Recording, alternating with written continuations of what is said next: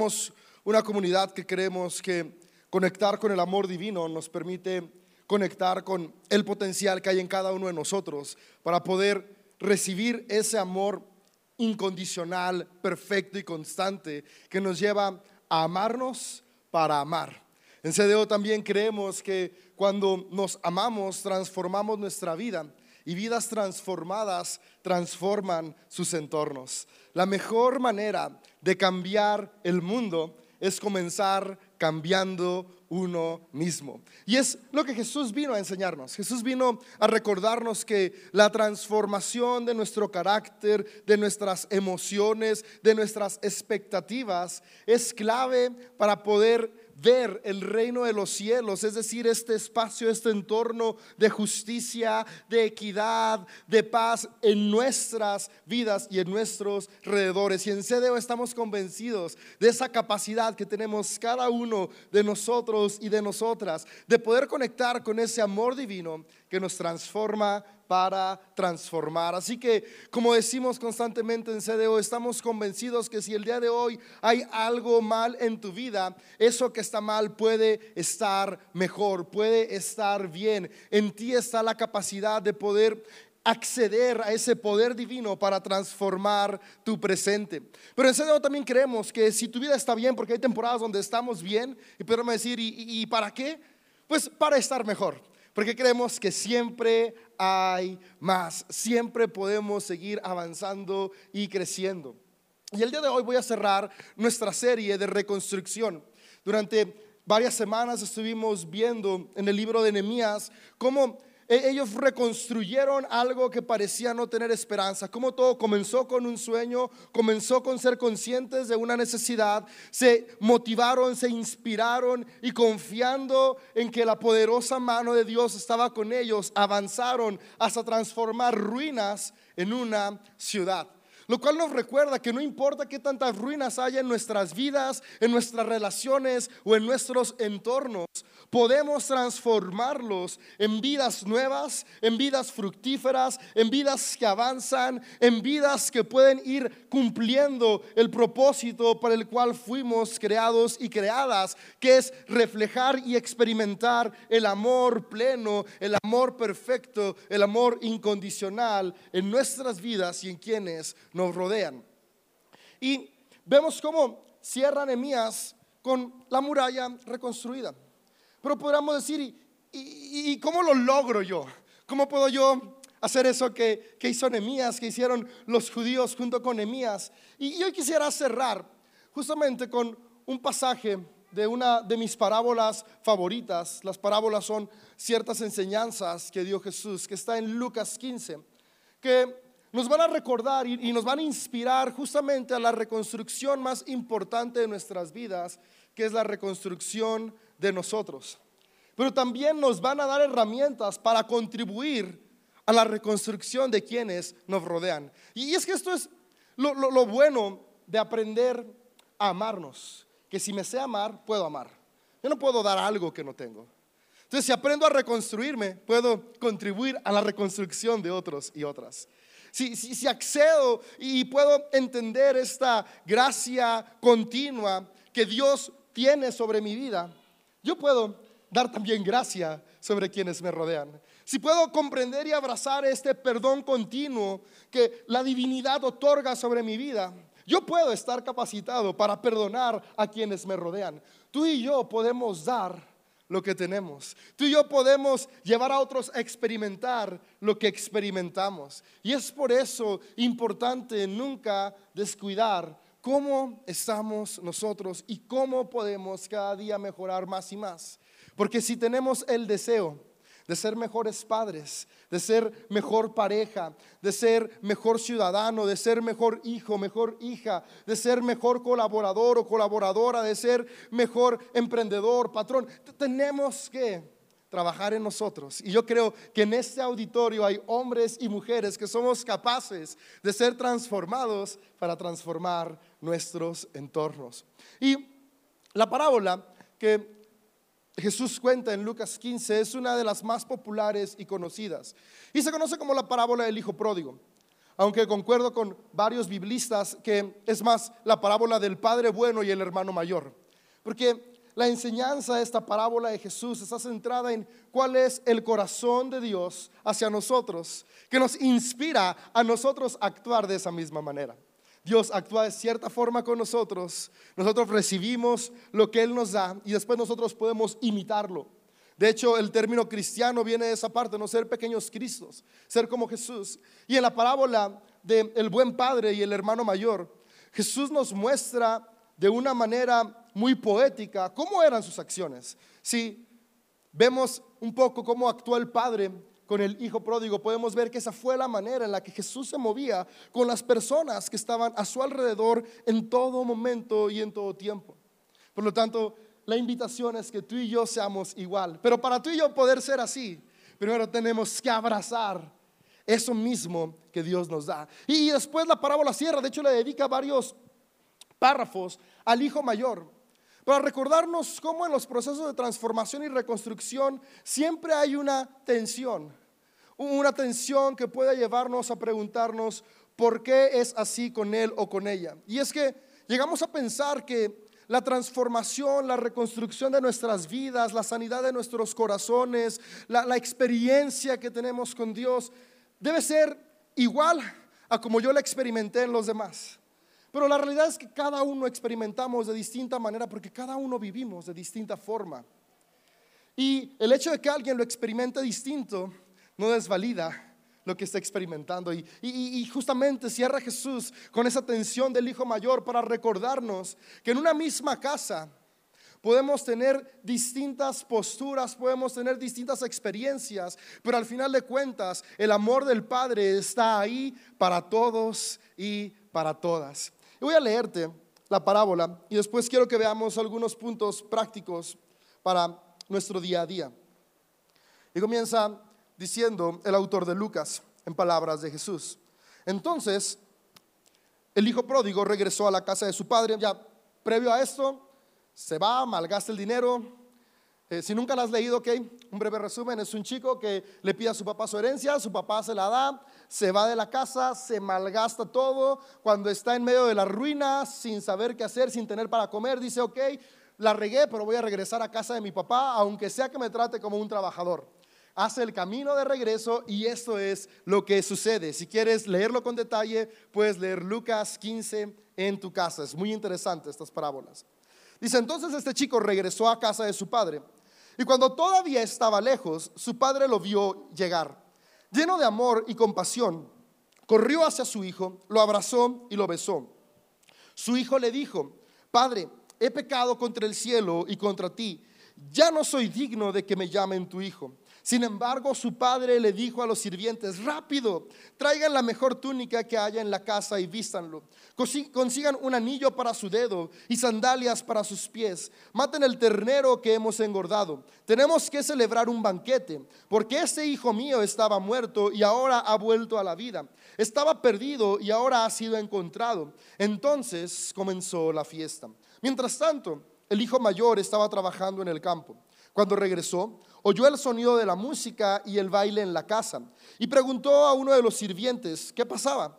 Tu hermano ha vuelto, le dijo, y tu padre mató el ternero engordado. Celebremos porque llegó a salvo.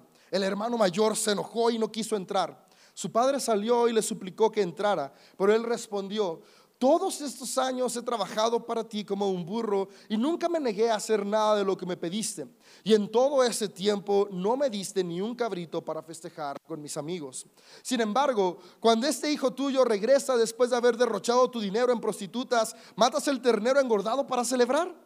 Su padre le dijo, mira, querido hijo, tú siempre has estado a mi lado y todo lo que tengo es tuyo. Teníamos que celebrar este día feliz, pues tu hermano estaba muerto y ha vuelto a la vida. Estaba perdido y ha sido encontrado. Me encanta que Jesús siempre da un énfasis en, en celebrar cuando podemos reencontrarnos, cuando podemos redescubrir el propósito de nuestras vidas, cuando podemos redescubrir la esperanza y la expectativa. Y es que durante esta serie hemos estado viendo cómo continuamente en la vida hay circunstancias que, que nos llevan a sentir que todo se ha perdido. que nos llevan a sentir que, ya no hay un más allá, que, que tal vez ya todo está acabado. Sin embargo, Dios siempre nos recuerda que el juego de la vida no se acaba hasta nuestro último aliento. Mientras sigamos respirando, podemos volver a ser encontrados, es decir, reconectar con el propósito de nuestras vidas. Y para reconstruir nuestras vidas, para reconstruir nuestras familias, nuestros entornos, es bueno que recordemos lo siguiente. Hay una expectativa y propósito sobre cada uno de nosotros desde que fuimos creados y se mantiene constante. En el relato vemos que cuando el hijo viene, el padre ya lo estaba esperando. No llegó de sorpresa a la casa, porque el padre estaba esperándolo. El relato no nos dice cuánto tiempo se tardó, pero Seguramente una gran fortuna en la época que se relata este texto no se gastaba en una semana. De hecho, por lo que leemos, fue tanto tiempo que el padre ya hasta lo había dado por muerto. No había Instagram donde el papá pudiera ver, ok, no está aquí, pero anda de fiesta en tal ciudad. No, tenía el Find My Phone donde podía revisar de, ok, mi hijo está en tal ubicación. No, pasó tanto tiempo que él pensaba que estaba muerto, pero, pero aún dentro de él había una esperanza. Y eso que puede que esté muerto, pero puede que esté vivo. Y, ese puede que esté vivo lo despertaba y lo movía no sé cuántas veces al día a ir a la entrada a ver si su hijo venía. Pero eran las veces suficientes como para que en el momento que su hijo venía, ahí estaba el padre viendo y esperando. Y esto nos habla de, de la expectativa y la esperanza que el padre tenía sobre su hijo. Y hoy yo quiero decirte que esa misma expectativa y esperanza tiene Dios sobre tu vida y sobre mi vida. Desde que fuimos creados, fuimos creados con ese propósito de que tú y yo pudiéramos experimentar el amor divino. Que tú y yo pudiéramos experimentar plenitud en las distintas áreas de nuestra vida. Y no importa qué tantos errores hayamos cometido, la expectativa divina no muere. No importa si tal vez tú y yo sentimos que, que, que, está muerto ese propósito, que está muerta esa esperanza. Para Dios, tú sigues siendo alguien con el potencial de crecer, de avanzar, de sanar y de restaurar. Y yo creo que eso puede comenzar a ser el primer motor que nos lleve a reconstruir nuestras vidas, saber que hay una esperanza puesta en nosotros. Saber que hay un propósito que no ha muerto en nosotros, un propósito que se mantiene constante a pesar de nuestros errores. Y, que esto nos inspire al mismo tiempo a tomar esta misma posición hacia las personas que nos rodean. Así como Dios nos ve con propósito y expectativa en todo momento, nosotros cuando nos veamos al espejo a vernos con propósito y expectativa. Pero también tú y yo cuando volteemos y veamos a nuestras hijas e hijos, a nuestro esposo o esposa, a nuestros padres, a nuestras madres, a nuestros abuelos, a nuestros hermanos, a nuestros vecinos, podamos verlos con esa misma expectativa que Dios nos ve. Y en lugar de juzgar sobre los errores de los demás, poder ver con ojos de expectativa y propósito que en cada ser humano aún podemos avanzar. ¿Te, imaginas el cambio de ambiente? Si cambiamos vernos con juicio a vernos con expectativa. Si dejamos de vernos unos a otros como de, ay, híjole, no, yo, yo creo que ya, ya, ya sí, ya estás descalificado, descalificada. Y empezamos a vernos como de, ok, es una temporada complicada, pero sigue habiendo expectativa y propósito en tu vida. Ok, fue un 6, pero, pero sigues teniendo la capacidad de aprender. Ok, fue un fracaso, pero sigue habiendo en ti el potencial de avanzar y sobreponerte, porque la expectativa divina nunca muere, está presente. Porque en ti y en mí habita justamente esta parte de, propósito eterno, este aliento divino que, que llamamos Espíritu Santo que está en nosotros constantemente recordándonos que más allá de nuestros fracasos es el potencial que habita en nosotros.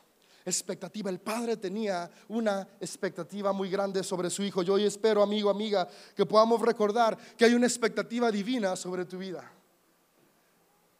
Que hay una expectativa sobre lo que puedes alcanzar a hacer y eso te inspire a tú tener expectativa sobre tu vida, sobre tu propósito, sobre lo que puedes lograr y te lleve a cambiar la forma en la que ves a quienes te rodean y podamos comenzar a verlos con expectativa. Y, y lo que me llama la atención es lo que movía esta expectativa.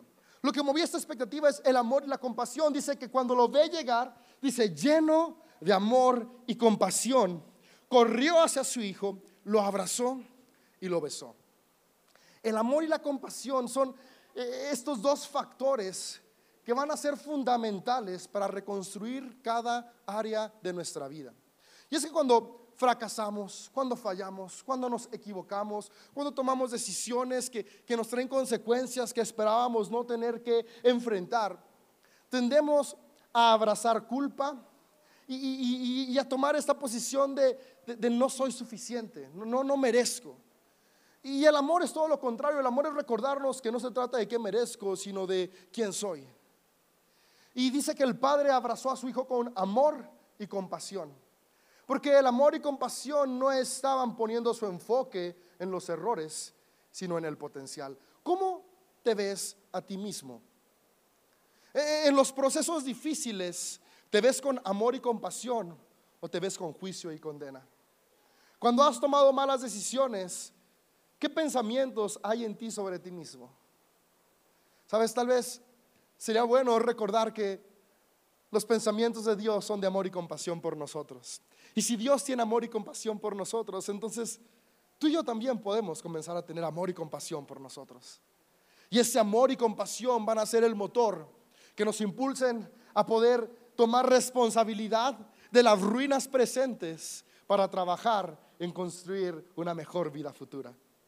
Y también ese amor y compasión, recuerda, lo que yo tengo lo puedo dar.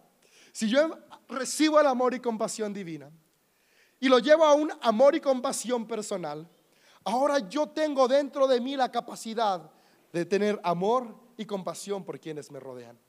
Y las enseñanzas de Jesús que podemos leer en los evangelios siempre estaban centradas en esto. Podrían resumirse, vive con amor y compasión por tus semejantes. Porque vivir con amor y compasión con tus semejantes va a traer el reino de los cielos a la tierra. Si tú y yo queremos seguir esa misión de Jesús, hay que comenzar con abrazar el amor y compasión divina hacia nosotros para después dar ese amor y esa compasión hacia los demás. Y me encanta que este amor y compasión no, no es algo que se dice con palabras nada más, que las palabras son importantes. Las palabras comienzan a marcar el rumbo de nuestras acciones. Pero las palabras le dan fuerza a nuestras acciones. Y las acciones son donde más podemos mostrar amor y compasión. Y me, llama mucho la atención como eh, el, hijo llega todo frustrado, arrepentido, triste. Y, papá, ¿sabes que La regué. Perdóname, e, el padre ni siquiera lo deja terminar cuando dice que lo tenía abrazado, besándolo. Ni siquiera le dice, sí, te perdono. Pero hace algo más importante que decir, sí, te perdono. Dice, hey, tráiganle una túnica, tráiganle un anillo, tráiganle unas sandalias y vamos a hacer fiesta. Porque al final de cuentas el amor y la compasión es cómo actúo. Cuando yo actúo en base a las acciones del pasado, más que amor y compasión, estoy buscando este sentido de pago retribución. Sí, hijo, te voy a perdonar, pero primero vas a hacer esto, esto, esto y esto. Sí, hijo, te voy a abrazar, pero primero vas y te bañas. Después vas y trabajas 10 años para pagar aunque sea un poquito de lo que te malgastaste. Y después ya vemos lo del abrazo y la túnica. Y chance si te portas bien otros 15 años, vemos lo del anillo. Y, es que en ocasiones así somos con nosotros mismos. Y tristemente así somos con los que nos rodean. Y es ok, sí, sí, la, regué y, voy a avanzar, pero, pero me autocastigo, me autoflagelo, vivo eh, sintiendo que, que merezco las cosas malas que me pasan, porque aunque voy a reconstruir, me equivoqué ayer, me equivoqué antier tomé malas decisiones. Y, personas a nuestro alrededor vienen queriendo reconstruir relaciones y sí, pero, pero te va a costar. Porque no lo hacemos con amor y compasión. Y al final de cuentas, en lugar de crear puentes, terminamos levantando barreras entre nosotros y nuestro propósito. Entre nosotros y el amor de Dios por nuestros juicios personales. Entre nosotros y los que nos rodean. Y en ocasiones también queremos incluso poner barreras entre Dios y los demás. Cuando al final de cuentas podemos ver que el amor divino es un amor constante, incondicional, que está movido por compasión. Yo creo que se dice fácil, te digo, porque es muy difícil tener compasión con uno mismo. Yo seguido me, me, recrimino mis decisiones, pero constantemente tengo que recordar que recriminarme no me va a llevar a ningún lugar bueno. Y puedo recordar que si Dios no me recrimina, yo puedo tomar esa misma actitud de perdón, de compasión, de amor. Y si Dios no me recrimina a mí, ¿quién soy yo para recriminarle a los que me rodean y están a mi alrededor? Amor y compasión. Para reconstruir hace falta que tengamos amor y compasión. Amor y compasión nos van a llevar a construir entornos sanos, fuertes, donde pueda florecer nueva vida. Jesús vivió de esa manera. Es asombroso como cuando e, e, él se reunía con las personas, su invitación siempre era esa, hey, hay una mejor manera de vivir que es amando y teniendo compasión. Si leemos todas las enseñanzas y escritos de Jesús, podemos ver que él poco se enfocaba en cuestiones externas, en cuestiones ritualísticas, en cuestiones de, de verdades absolutas. Jesús se enfocaba en lo que nos mueve. Jesús se enfocaba en la esencia de lo que es Dios. Dios es amor. Y en el amor siempre hay compasión y en la compasión siempre está la posibilidad de volver a construir lo que estaba destruido. Y hay tres cosas que le da el Padre a su Hijo, que son elementales que las recordemos, que Dios nos da constantemente para abrazarlas y después también nosotros otorgarlas. Y lo primero que le da es un manto, lo cubre, lo protege, y, es que en este proceso de reconstrucción tenemos que recordar que, que, tal como dijo Nemías, lo que nos llevó a reconstruir fue que la poderosa mano del Señor estaba sobre nosotros. Recordar que su gracia está siempre sobre nosotros. Y algo que está padre en la historia es que ese manto no se puso cuando este chico se lavó. Este manto se puso encima de la suciedad de este chico. Y es que Dios no busca perfección de nosotros, eso es imposible. Por eso después vivimos frustrados mucho tiempo, porque es como de, es que aún no soy suficientemente perfecto para recibir el amor de Dios. Y por eso es muy fácil comenzar a juzgar, porque comenzamos con esta mentira de, ok, no soy perfecto, pero soy mejor que ella, soy mejor que él, soy mejor que el otro, soy mejor que estos demás. Entonces sentimos como que tal vez ahora sí merezco un poquito de la gracia de Dios. Pero, pero aquí podemos ver como la gracia de Dios no está determinada por qué tan limpio o sucio estoy, sino está determinada por el amor y compasión incondicional de Dios, puedo saber que no se trata de cómo soy yo, sino de cómo es Él. Puedo saber que no se trata de cómo son los que me rodean, sino cómo es el Dios que es Dios de todos y todas. Y, saber que, que ese manto, ese espíritu divino, esa poderosa mano de Dios me cubre, me empodera, me acepta, me ama y me equipa. El manto de Dios está sobre ti, está sobre mí. Y, esta es una metáfora para referirnos a, a, este espíritu divino que es constante en nosotros, que no está condicionado a nuestras acciones, sino que está determinado por el amor de Dios. Cubre, nos cubre, nos ama, nos abraza y, algo que me encanta de, estar cubierto es, ¿sabes qué? cuando se tapan estas manchas, es, ¿sabes qué? Hijo, yo te veo a ti con tus errores, pero no quiero que los que están a tu alrededor te juzguen por ello. Así que no importa qué tan rota venga tu ropa, ten esta túnica nueva. Porque quiero que los demás te vean como yo te veo. Qué diferente cuando empezamos a vernos como Dios nos ve. No llenos de lodo, sino cubiertos de un manto nuevo. Y qué increíble cuando tú y yo podamos empezar a ver a los demás como Dios los ve. No llenos de lodo, sino cubiertos por esta gracia constante que Dios pone sobre cada uno de nosotros. Nos embarramos de distinto lodo, pero si somos honestos, todos tenemos lodo. Es diferente.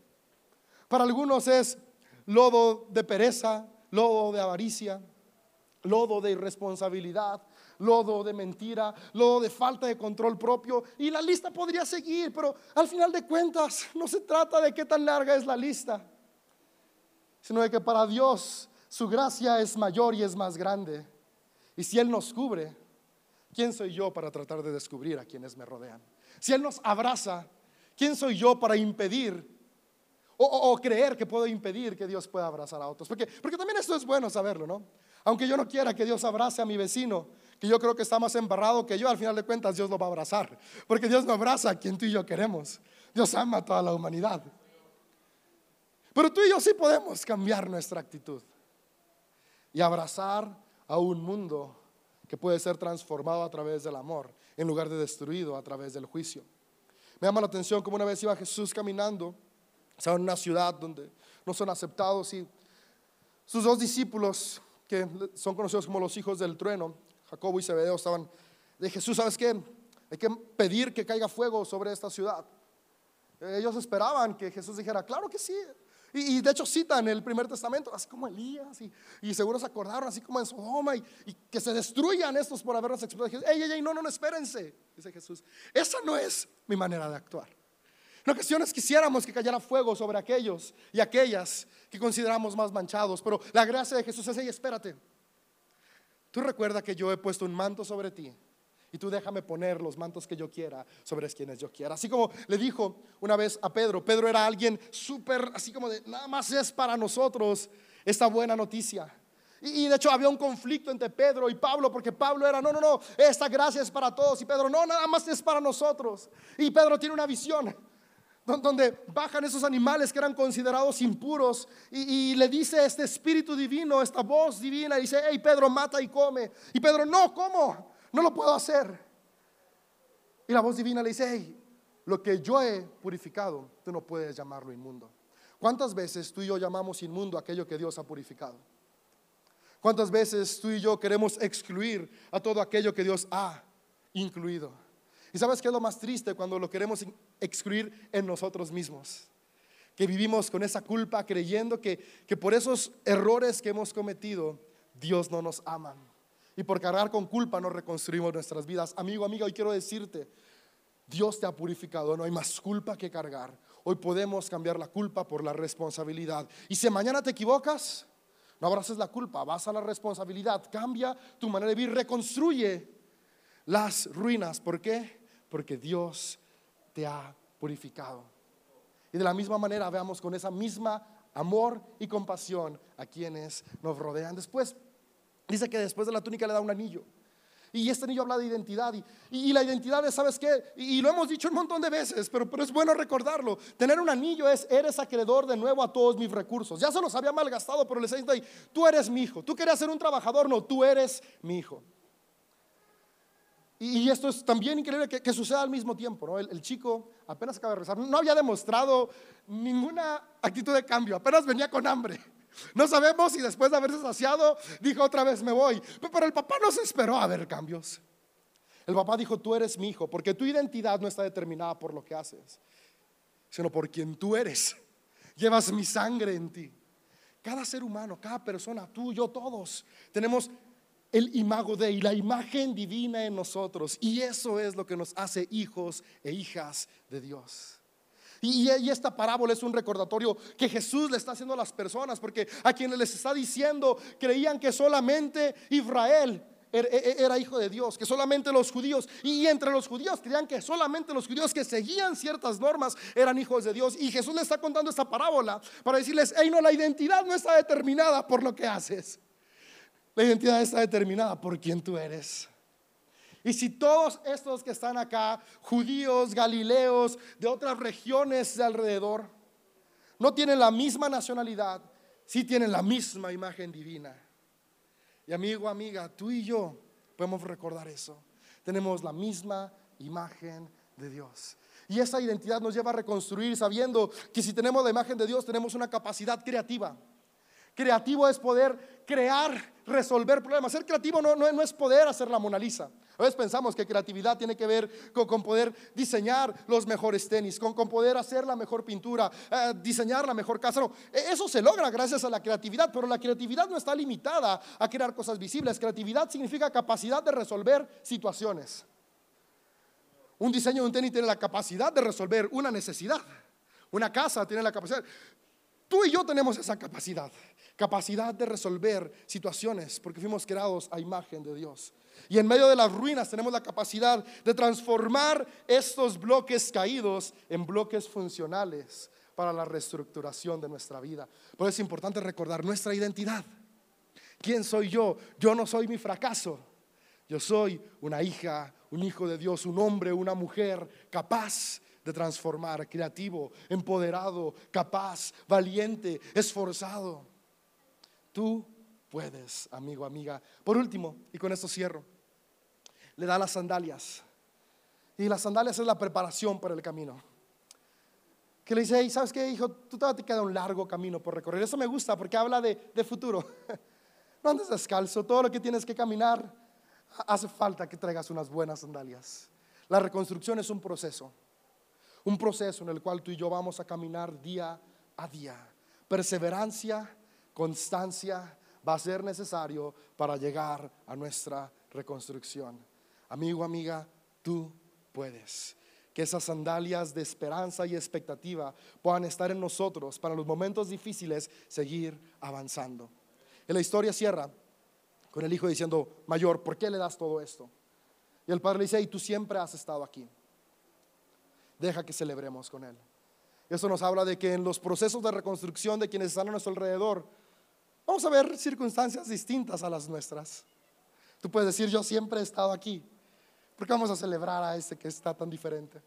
Que a final de cuentas no se trata de nuestras diferencias, sino lo que nos une, que es el amor divino para todas y todas. No se trata de quién se equivocó, quién se equivocó más, quién se equivocó menos, sino se trata de que el amor de Dios está ahí presente para todos. No se trata de quién piensa mejor o quién piensa peor. No se trata de quién tiene la mejor verdad.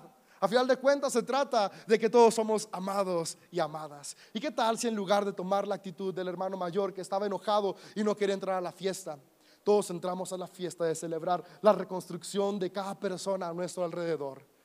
Porque donde hay un ambiente de celebración, hay ánimo e ímpetu para seguir construyendo. Que en lugar de crear desánimo, seamos una atmósfera, seamos una iglesia, seamos hombres y mujeres que creamos espacios de celebración y expectativa en nuestras familias, en nuestra colonia, en nuestra iglesia y juntos vemos la poderosa mano del Señor obrando milagros en nuestras vidas, en nuestras relaciones, en nuestra salud, en nuestras finanzas, en nuestra iglesia y en nuestra ciudad. Podemos reconstruir